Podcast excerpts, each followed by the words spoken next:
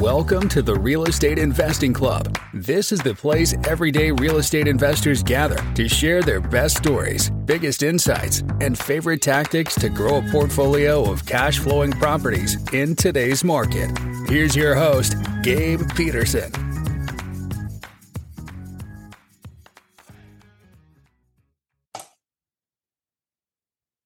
All right. Welcome back to another episode of the Real Estate Investing Club. Happy Friday, everybody. I hope you guys are having an absolutely fantastic time out there wherever you are in the world. Um, I've said this in the last couple of episodes, but we're down here in uh, Santa Rosa, California, hanging out with uh, with Grandma and Grandpa now that we had Astrid um, seven months ago. And so we're getting our California time. Um, so wherever you are, I hope you're having a good time. Today is going to be a good day because we have Gino Barbaro with us on the podcast. I'm sure you guys have heard of him. He is from uh, Jake and Gino and Wheelbarrow Profits. They have an academy that helps people crush it in multifamily, and they themselves are crushing it in multifamily with over two thousand units and uh, two hundred eighty million in uh, A U M. So, Gino, I am super stoked to get into this. Thank you very much for hopping on the show. Gabe, thanks for having me. And, you know, what a great name for a podcast, The Real Estate Investing Club. I want to be in that club, everybody. Yeah, it's uh, it's good S E O, and to be honest, it, it's uh, um, it, it wasn't some stroke of genius. I was just COVID happened. I was like, I got to keep talking to people in real estate. I want to make a podcast. What should I call it? And just like Real Estate Investing Club is the most simple thing that came out of my head, but turned out to be a good one. So I like it. Congrats! It's excellent. I love it. Yeah, um, I told you before we got on here, we like to start with stories. Uh, I know you got a good one, so you know you don't get have to go too far into it. But I've I've heard your story before, and I like it. So why don't you take us to the beginning of your story? Um, how'd you get started in real estate? I am the former pizza guy. Opened up a restaurant years and years ago with the family. Loved it until I didn't love it anymore. And in two thousand eight, I had just lost my dad, and had worked with him since I was eight years old. And when I read the book, T. Harv Eker's book, The Secrets of the Millionaire Mind, it really It really, what, what's a great word for it? It really affected me because I got really mad at T. Harv Eker. Who does this guy think he is? What is he, some jerk? But when I read a little bit deeper, your fruits are in your roots, and you are, you know, the accumulation of all the things you've done up to that point. And I understood that I hadn't taken responsibility for my life. I was blaming others at that point in two thousand eight. There was a great recession going on, and I needed a change. I went out and I found mentorship. And once I started learning the business of multifamily, I was fortunate to meet my partner, Jake, in two thousand nine. He moved to Knoxville in two thousand eleven. We partnered up. It took us eighteen months to find that very first deal. It was a long time. I didn't have the process of buy right, manage right, and finance right. I didn't have that map. Once Jake and I figured that out, I mean, soon after, we were able to scale to, you know, several hundred units within the first couple of years. And, you know, since then, we've been able to accumulate over eighteen hundred units, two hundred fifty million dollars in assets under management. And we have eighty, time, eighty full-time team members on our team. Yeah, man, I love it. Uh, you know, that's a, um, it's a story. A lot of people that get into real estate, they come from somewhere completely different. Um, you know, you coming from working a pizza shop is as different as you can get from, from real estate. Um, and here you are, however many years later, with you know multiple millions under management. So, for anybody out there is listening, if you are thinking about real estate, you just feel like you know it's not for you. Believe me, it is. It's for everybody. Anybody can do it. So, mm-hmm. um, all right. So you guys, you guys got started in two thousand nine is when you you well at least when you met your partner. At what point did you um, did you close on your first uh, multifamily? And did you start in multifamily or did you start in single? Well, for me, you know, I have life before Jake and life after Jake. Mm-hmm. Life before Jake, I was already investing. I had bought a, a triplex in two thousand two. It was beginner's luck. Hit a home run with that deal. Second deal, I, I met Maserati Mike. I like to use that story because Maserati Mike pulls into my parking lot one day. He's driving a gold Maserati, and I invest in a mobile home park. The oh. deal wasn't bad. It was, you know, he was bad. The partnership was bad. The alignment in values was bad. And, you know, eighteen months later, lost one hundred seventy-two grand, mm. just too stubborn to realize that, hey, maybe I should learn the business of real estate. Instead, I jumped in headfirst into another deal, which was a strip mall. Mm. And you could see you can see the similarities of what a lot of people do. All we're doing is looking for deals. You know, we don't have a process. We don't know what a deal is. We don't know the business. We're just going to take this massive action. And I was taking massive action, but not enough, not enough education. And after that, that third deal, I'm like, time out. I need to learn the business. I need to learn how to underwrite a deal. I need to learn what due diligence actually means. And when I met Jake, I was fortunate that I had gone through a couple of mentorships. I like to say I invested in my education. At the time, it was a huge expense, but that investing in the education, when I met Jake, I was fortunate because I knew the business. Jake knew nothing, but Jake was in the right market when he moved to Knoxville. I was able to ha- utilize him as boots on the ground, and I was able to tell Jake and teach Jake and work in alignment with Jake to start expanding the portfolio down there. And we just honestly got lucky that he moved to Knoxville. It was really under the radar at the time, like most of the Southeast was. And most of the people on this podcast are going to say, oh, you were lucky. It was the timing was right. When we go back to two thousand eleven, our memories are real short. That was a tough time. There was no money. To, you couldn't raise capital. Mm. The G D P was one percent. Rents for one bedroom were three hundred fifty bucks on that first deal we bought. Rents Damn. now are eleven hundred plus rubs. See how we, we really you know, forget things. And there was a lot of risk. So we just jumped in knowing that I needed to make more money. I've got six children. At the time, I had four. I'm like, Jake, I need to make more money. This whole restaurant thing, transaction thing, every week when it snows, I'm not making money. I need to do something. And I know you don't want to sell pharmaceuticals the rest of your life. So that's how we got together in eleven. And like I tell everybody, it wasn't easy in the beginning. It did take us eighteen months. You've got Stenziano and Barbaro in the Southeast, in Tennessee. Y'all ain't doing business down here. We got some of those. And, and partly it was, it was our fault because we didn't know how to talk to brokers. We thought we were doing them a favor, when in reality, they are the gatekeepers. And you know this better than anybody else. They're the ones who have what you want. So you have to learn how to position yourself and learn how to make sure that you can close on the deal that they bring to you, and learn to do what you say you're going to do when you're dealing with brokers. Yeah, yeah, absolutely. Um, and it's it's... You know, we talk about brokers a lot here on the show because, uh, you know, everybody always says, you know, deals go to die on the market, um, but that doesn't mean they go to die with brokers, because brokers are the ones that sell them before they hit the market. Um, mm-hmm. Sure, once they get the mark on the market, they're, you know, a little bit, there's going to be some competition. You're not going to be as good as get as good of a deal. But if you get to the broker, if you make relationships uh, before they actually hit the market, that's where you get those good deals. So. Um, so in your story, I, I, I liked what you said, one hundred seventy-two thousand on that first uh, mobile home park. It's funny. I do invest in mobile home parks, and man, that would, that would crush my spirit if I lost one hundred seventy-two on, on brother. Let me tell you something. If I had continued to buy mobile home parks in two thousand five, six, two thousand seven, two thousand eight, we wouldn't even be talking right now. I'd be somewhere in an island. I'd have three times the amount of money, because those things are like twenty caps and twenty-five caps, like legitimate were. They before, were. Yeah, but were before private equity started jumping into it. And they were legitimate seller finance deals. This deal that we bought, there was nothing wrong with the deal. It was the management of the deal that really went south. It was in Florida, and it was just unfortunate. I didn't know what I didn't know. I, I actually entered into a syndication, but we didn't have any P P M or anything like that. That's how ignorant I was. Then I hired an attorney who was even worse than I was. And it just it just went for naught. And that, that was the big learning lesson to me, is if you're going to find a partner, make sure that you your values align. And we talk about it, Jake and myself. It's values-based decision-making. Your values, you know, your decisions need to be based upon your values. Now, for Jake and myself, it's long-termism. It's buy right, sit tight, no shiny object syndrome. No deal is better than a bad deal. And it's okay if you only do one hundred units one year. You'll you'll you'll get it the next year. And I think that's what's really served us really well. And when I look back, doing a couple deals a year, before you know it, you're at five, six hundred units. And before you know it, you're at a thousand units. And we're not outgrowing our infrastructure. We're not stressing the business out, and we're buying good quality deals that will cash flow in the future. Yeah. Yeah. No shiny object. Um, that is easier said than done, because re- re- I, one of the reasons I love real estate is there's so many different ways to do it. Like, you can buy self-storage, you can buy mobile home parks, you can buy apartment buildings.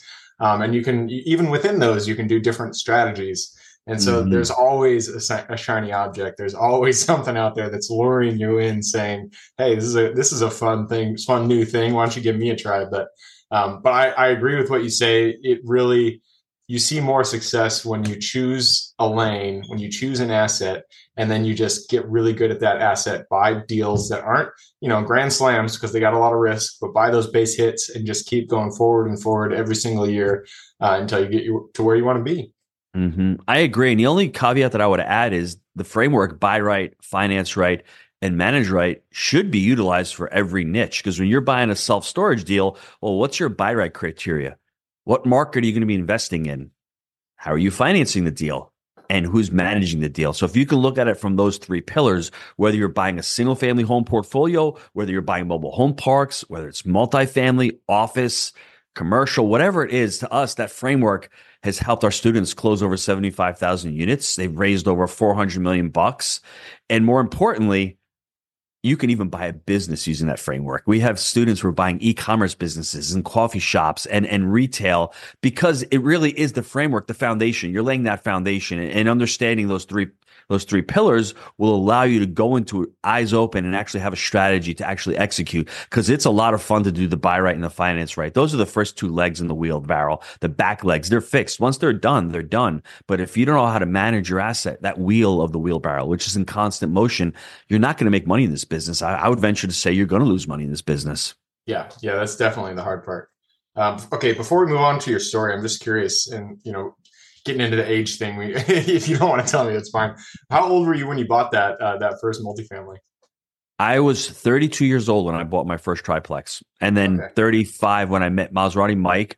And, and people have to understand, it's not the amount of money that you have that's going to make you successful, because I had capital in my mid thirties. I, you know, The, the economy was doing really well. I was a really good saver. So I was able to save money. And to be able to create wealth, you need to be able to save some of your capital. There's just no way about it. You can do owner financing, seller financing, but if you can't save the proceeds of the equity, because when you buy real estate, it's great. Everyone thinks you make money on the buy, and you may make money on the buy, but you make money on the exit.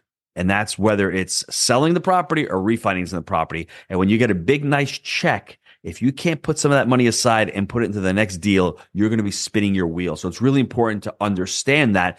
And for me, losing that one hundred seventy-two grand, I always share the quote, a person with money meets a person with experience.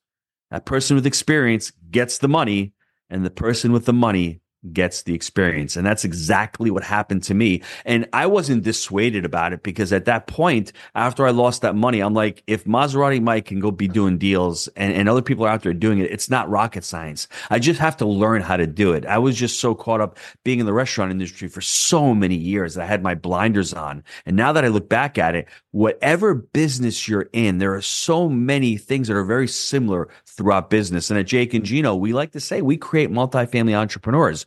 You're not just stacking assets. You're not just buying buildings. You're, bu- you're, you're, what I love about it is you're buying a scalable business.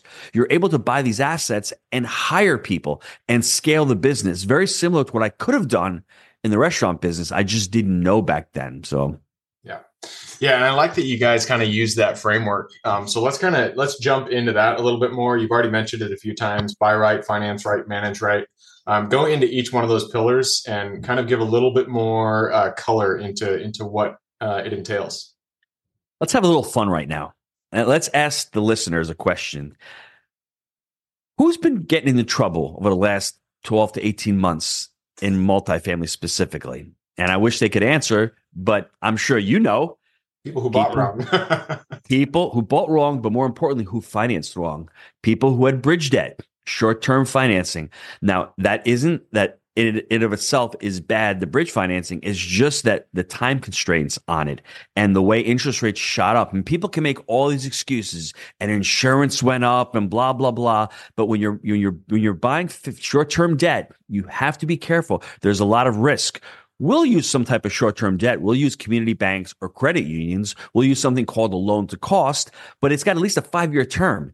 It doesn't have this twenty-four or thirty-six month turnaround when you're in the midst of COVID trying to reposition an asset when you can't even get windows. The labor shortages are all over the place, and you've got a hundred unit asset that you need to reposition in two years. If you're new at the game, it's going to take you a little bit longer than two years. And then all of a sudden your debt, your cost of capital triples. So the finance right for us has been really the most solid pillar in this part of the market cycle. And, you know, we've I'm trying to think out of our entire portfolio, we've probably got thirty deals. The next loan that's coming due is August of twenty twenty-six. So we still got another two and a half years before anything comes due. So we do practice what we preach. Now, the downside is if you're going to long-term fixed rate financing, and what we've been doing in twenty twenty-two, it was very hard to find deals. It was very hard to compete because people are buying stabilized assets on bridge debt. Let me say that again, buying stabilized deals on bridge debt. Now, people who've been experienced, who've been, who've been through a couple of market cycles knows that that's not going to end well. And it hasn't ended well. So for us, that shiny object, stay within the pillars of the, of the finance right. Now, the buy right for us is so crucial because you need to have clarity. You need to have focus. And unfortunately, the buy right does change with market cycles. In the beginning, when we started buying early on in the buy cycle back in two thousand eleven, two thousand twelve, two thousand thirteen, you could buy older assets, C assets, reposition them, and if you want to, flip or refinance.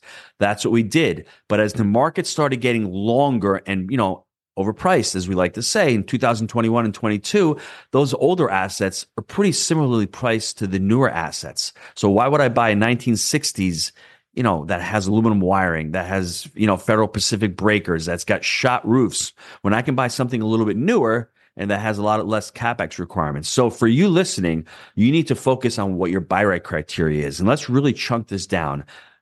Median income. Understand what median income you're looking for in the marketplace. Understand the markets that you're trying to invest in. If you're new, one market. Pick one market and focus on that market because of the relationships you need to create with brokers. Let's go with the vintage. What age property are you going to buy? Is it going to be a sixties, seventies, eighties? And every market's different because some markets may not have newer assets. If you're in Cincinnati or in New Hampshire, pretty hard buying a two thousand ten asset, right? It's re- they don't they haven't built them.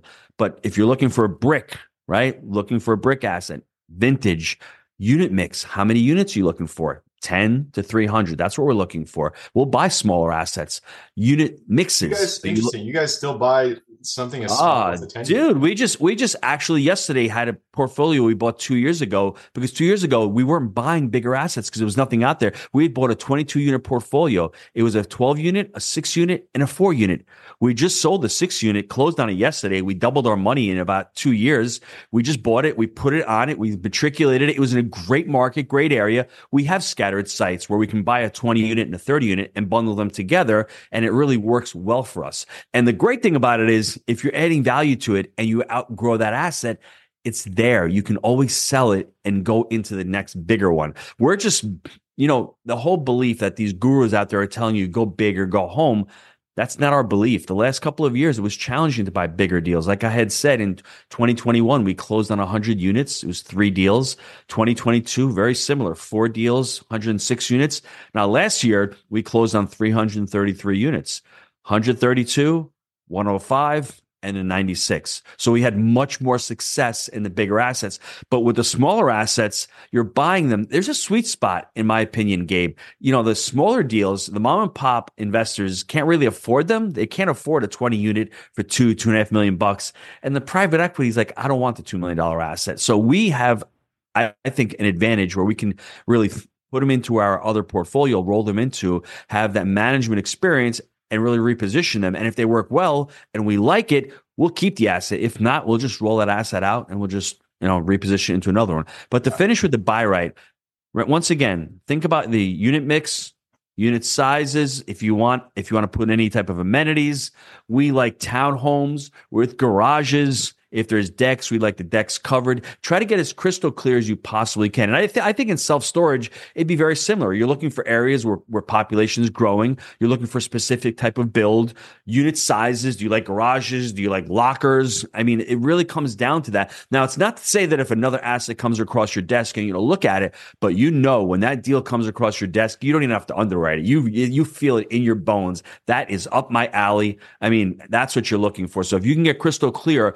you can even convey it to the brokers that this is what I'm looking for. So when they find that deal, they call Gabe up and say, Gabe, I got this self-storage that I think you'd be interested in. Yeah. Yeah. The one, um, just uh, listening to kind of your strategy there, the one question that I'd actually pose to you, especially if you're putting on the hat of somebody, let's say somebody who's just getting into the game, they're just looking for their first kind of deal. Um, the smaller properties, when, when I just got started, I bought small self-storage facilities, and because I thought there was less risk. But once I got into them, I realized there's actually more risk in a smaller property because the cash flow, one thing goes wrong and that cash flow is gone. Um, like the I, I found that there's a little bit more uh, a security in a larger asset. It doesn't have to be one hundred, two hundred, three hundred units, um, but it it does, you know, a ten unit property. Um, I would almost say that there's a little bit more risk in those properties just because, you know, if something goes mm-hmm. wrong and you don't have a, a team in place already, you you might get into a sticky situation. Um, That's a valid point. I, I really enjoy, I really like that point. The only thing I would say to counter that is behaviors are belief driven. Mm. If I'm here to tell you, you got to get into a fifty unit deal, I'm going to do it. If you don't believe you can do a fifty unit deal, you're never going to pull the trigger. But if I say to you, cut your teeth on a ten unit, because you're going to have to do work. You're going to have to right. work with work with residents. You're going to have to turn those units, and you can learn. I just had a student call me yesterday. He's got a deal in Tampa, six duplexes, twelve units. And he's already thinking about, let me buy this deal. How do I reposition it? Now, if it was an eighty unit deal and you've got thirty vacants and it's your first deal, there's uh, more risk in that than dealing with a ten unit mom and pop where you can do one unit at a time. If you reposition one unit on a twelve unit, it'll take you a year. All you need is one unit a month.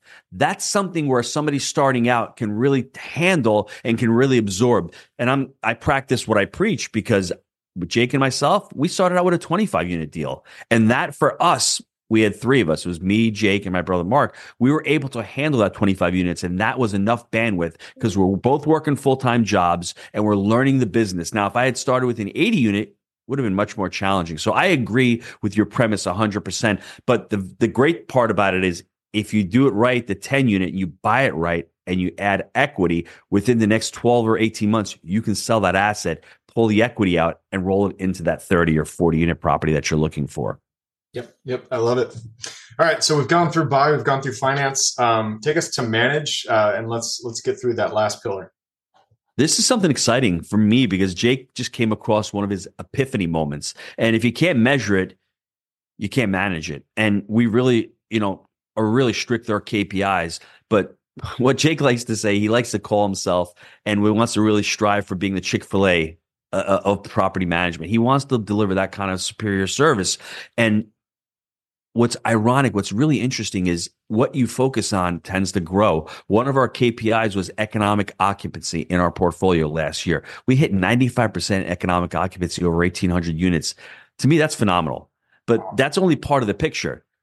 Are those economically occupied units, are they renewing every year? And are you delivering service, because you know that great service?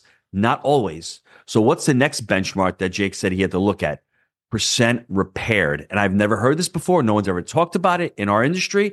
But think about if you have one hundred units and you've got ten work orders open, ten out of one hundred would be ninety percent repair open. That means it's not bad having ten work orders. We're trying to strive for ninety-five percent in that, in that scenario. And some of our properties have seventy-five percent. Some of them have ninety-eight percent. So that really, when you're looking at managing a property, try to figure out what your K P Is are, whether it's delinquencies, whether it's renewals, whether it's guest cards, people coming in, how, you know, what the percentage is of turning that unit into actual a lease. Looking at those K P Is, and it's amazing. And try not to do everything in one quarter. Try to focus on what you think you should do quarterly.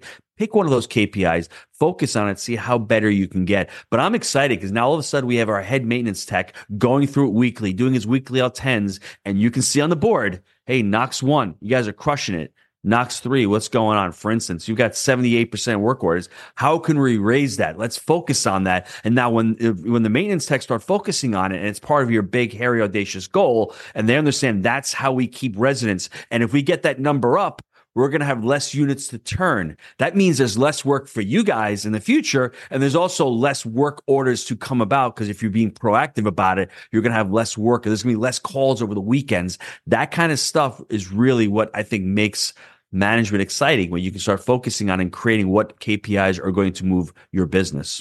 Nice. Yeah. And um, I, I like that, that K P I uh, focus, because yeah, like what you said, what you measure or what, what you measure or what you focus on, whatever, what what you're measuring is actually going to be improving. I can't remember what yes. the phrase was, but that's the if you can't it. measure it, then you can't manage it. There yes. we go. um, yeah, I like that. Uh, and the thing about K P Is is like, once you get one down, uh, you can improve the business by just, you know, keeping, keep finding those things that need to be measured. Um, you know, you start with one and then you nail it, you get on to the next one. And each time you, you choose a new K P I, you, uh, you improve it, you then, you know, over time, your, your entire portfolio is going to be taking on, it's going to be hitting the N O I eventually, even if it's not directly related. So yes, um, love to hear that. All right. Uh, I have taken a peek at the clock. Um, you know, this is a short podcast and we have run through our time. So it is time to move on to the quick question round. Are you ready? I'm ready. All right, let's do it. It starts with education. It could be any form, could be books, could be YouTube shows, could be Netflix shows, whatever. Just give me two recommendations, one for life wisdom and then one for real estate. Life wisdom, The Psychology of Money, Morgan Housel, great book. I understand that the relationship that you have with money, it'll change everything. If you're starting to self-sabotage yourself, why? If, if you don't like to spend money, why? If you don't like to save money, you have to understand that relationship with money. And, and for real estate, there's so many real estate podcasts out there. I mean, just go to meetups. I, I think going to meetups and going to seminars and going to events, it's not just the education. It's hopefully they'll teach you how to implement what you're learning, but you're also expanding your network. That's, that to me is truly important. Yep, absolutely. All right, next question is for your younger self. Um, so let's go back to the Gino uh, who is just meeting Maserati Mike. Um, go back to him, look him in the eye, give him one piece of advice moving forward.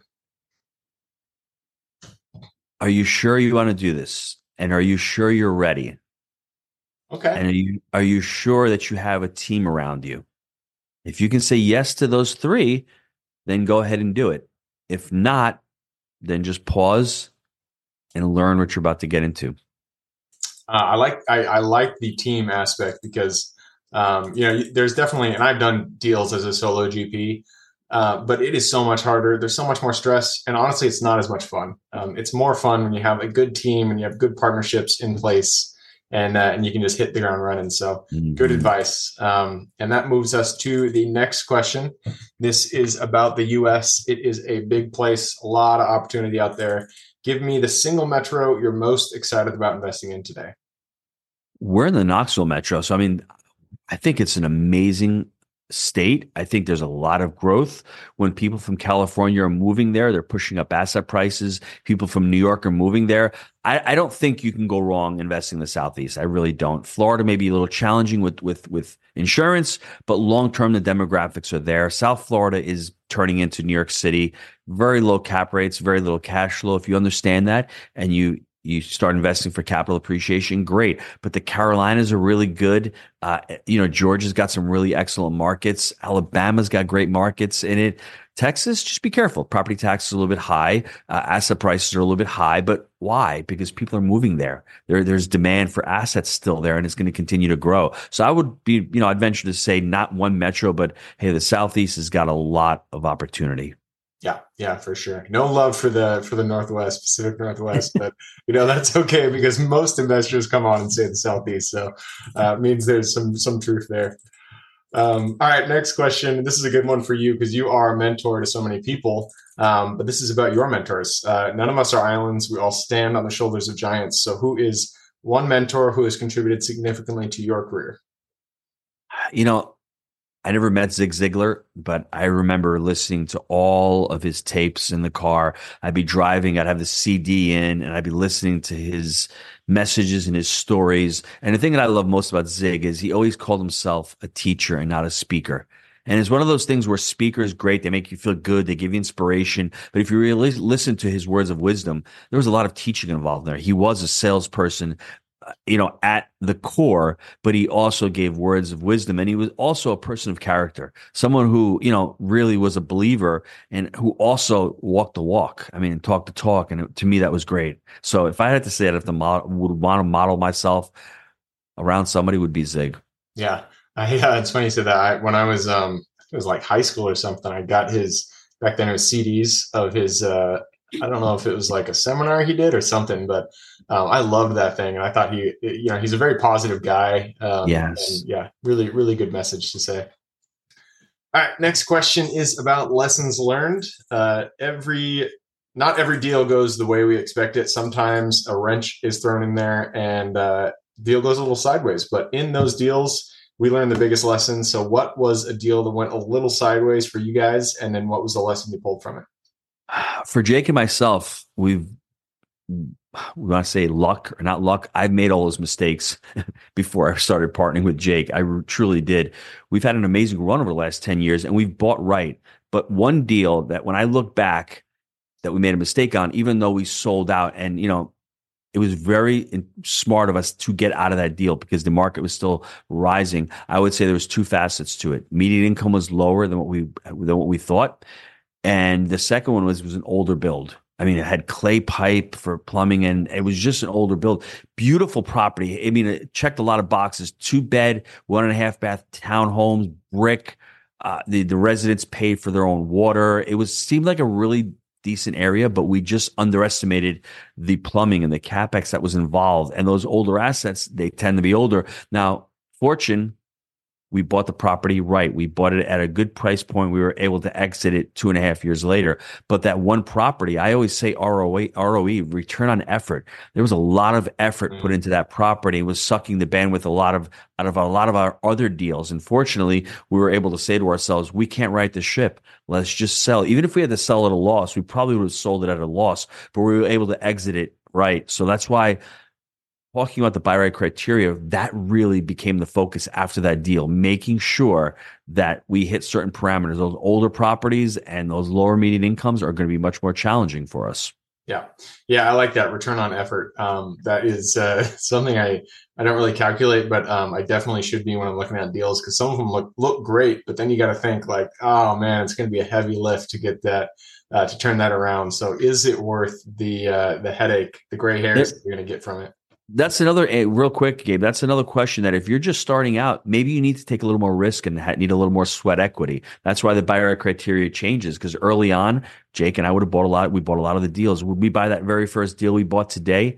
Absolutely not. But it was amazing back then. We still own it. So don't be afraid to put a little effort into when you're starting it. But as you're transitioning and as you're cycling your portfolio out and getting to these bigger deals, you'll start seeing how things are changing for you. You'll get a little bit more picky with that buy right criteria.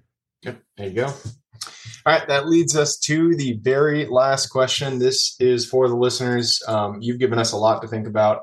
Uh, I'm sure people want to reach out, get in contact with you. Um, what is the best way they can get in contact with you? And then what, what can they expect when they reach out? jake and gino dot com. Go to the website. We've got four shows weekly airing. We've got podcasts, blogs. I would just go to jakeandgino.com forward slash webinar. You can sign up for our live monthly webinar that Jake and I do every month. And it's on a different topic because one month we're talking finance, one month it's manage right, one month we have two students closing deals. So just go to jakeandgino.com forward slash webinar and you can sign up for our monthly webinars. Cool. I will put that link in the show notes. So if y'all want to reach out, just click the little more in the description. It'll pull down that full description. And in there you can find Gino's link. All right, Gino, that wraps it up. Again, thank you very much for hopping on the show. My pleasure, brother. Thank you. Absolutely. For everybody who's here with us today, thank you guys for showing up. You are the reason we do this. So if you guys have any questions, reach out to me, Gabe at the real estate investing club dot com. Uh, and if you guys want to support the show, just, you know, give me a holler, Gabe. Wait, I already said that. If you want to support the show, yeah, just give us a like, subscribe, share, all that jazz. Other than that, I hope you guys have a great weekend. Uh, Keep rocking real estate, and I look forward to seeing you on the next episode. All right, before I officially sign off, I have a quick announcement to make. If you're interested in becoming a passive investor in one of my deals, my own company, Kaizen Properties, is looking for capital partners for our upcoming projects. We invest in what are known as recession-resistant assets, mainly self-storage facilities, mobile home and R V parks, and industrial properties. If you're interested in investing and would like to learn a little bit more about my company, our investing criteria, and some of the previous projects we've done, go to the Real Estate Investing Club podcast at the real estate investing club dot com and scroll all the way down to the bottom of the page. Click on the Invest With Us button. That'll pop up the investor form. Fill that out, and we will reach back out to you as soon as we can. Or if you prefer a little bit more of a personal touch, you can reach out to me at Gabe at the real estate investing club dot com. So really, that is it. Again, it was a pleasure hanging out with you guys during this episode, and I look forward to seeing you on the next episode.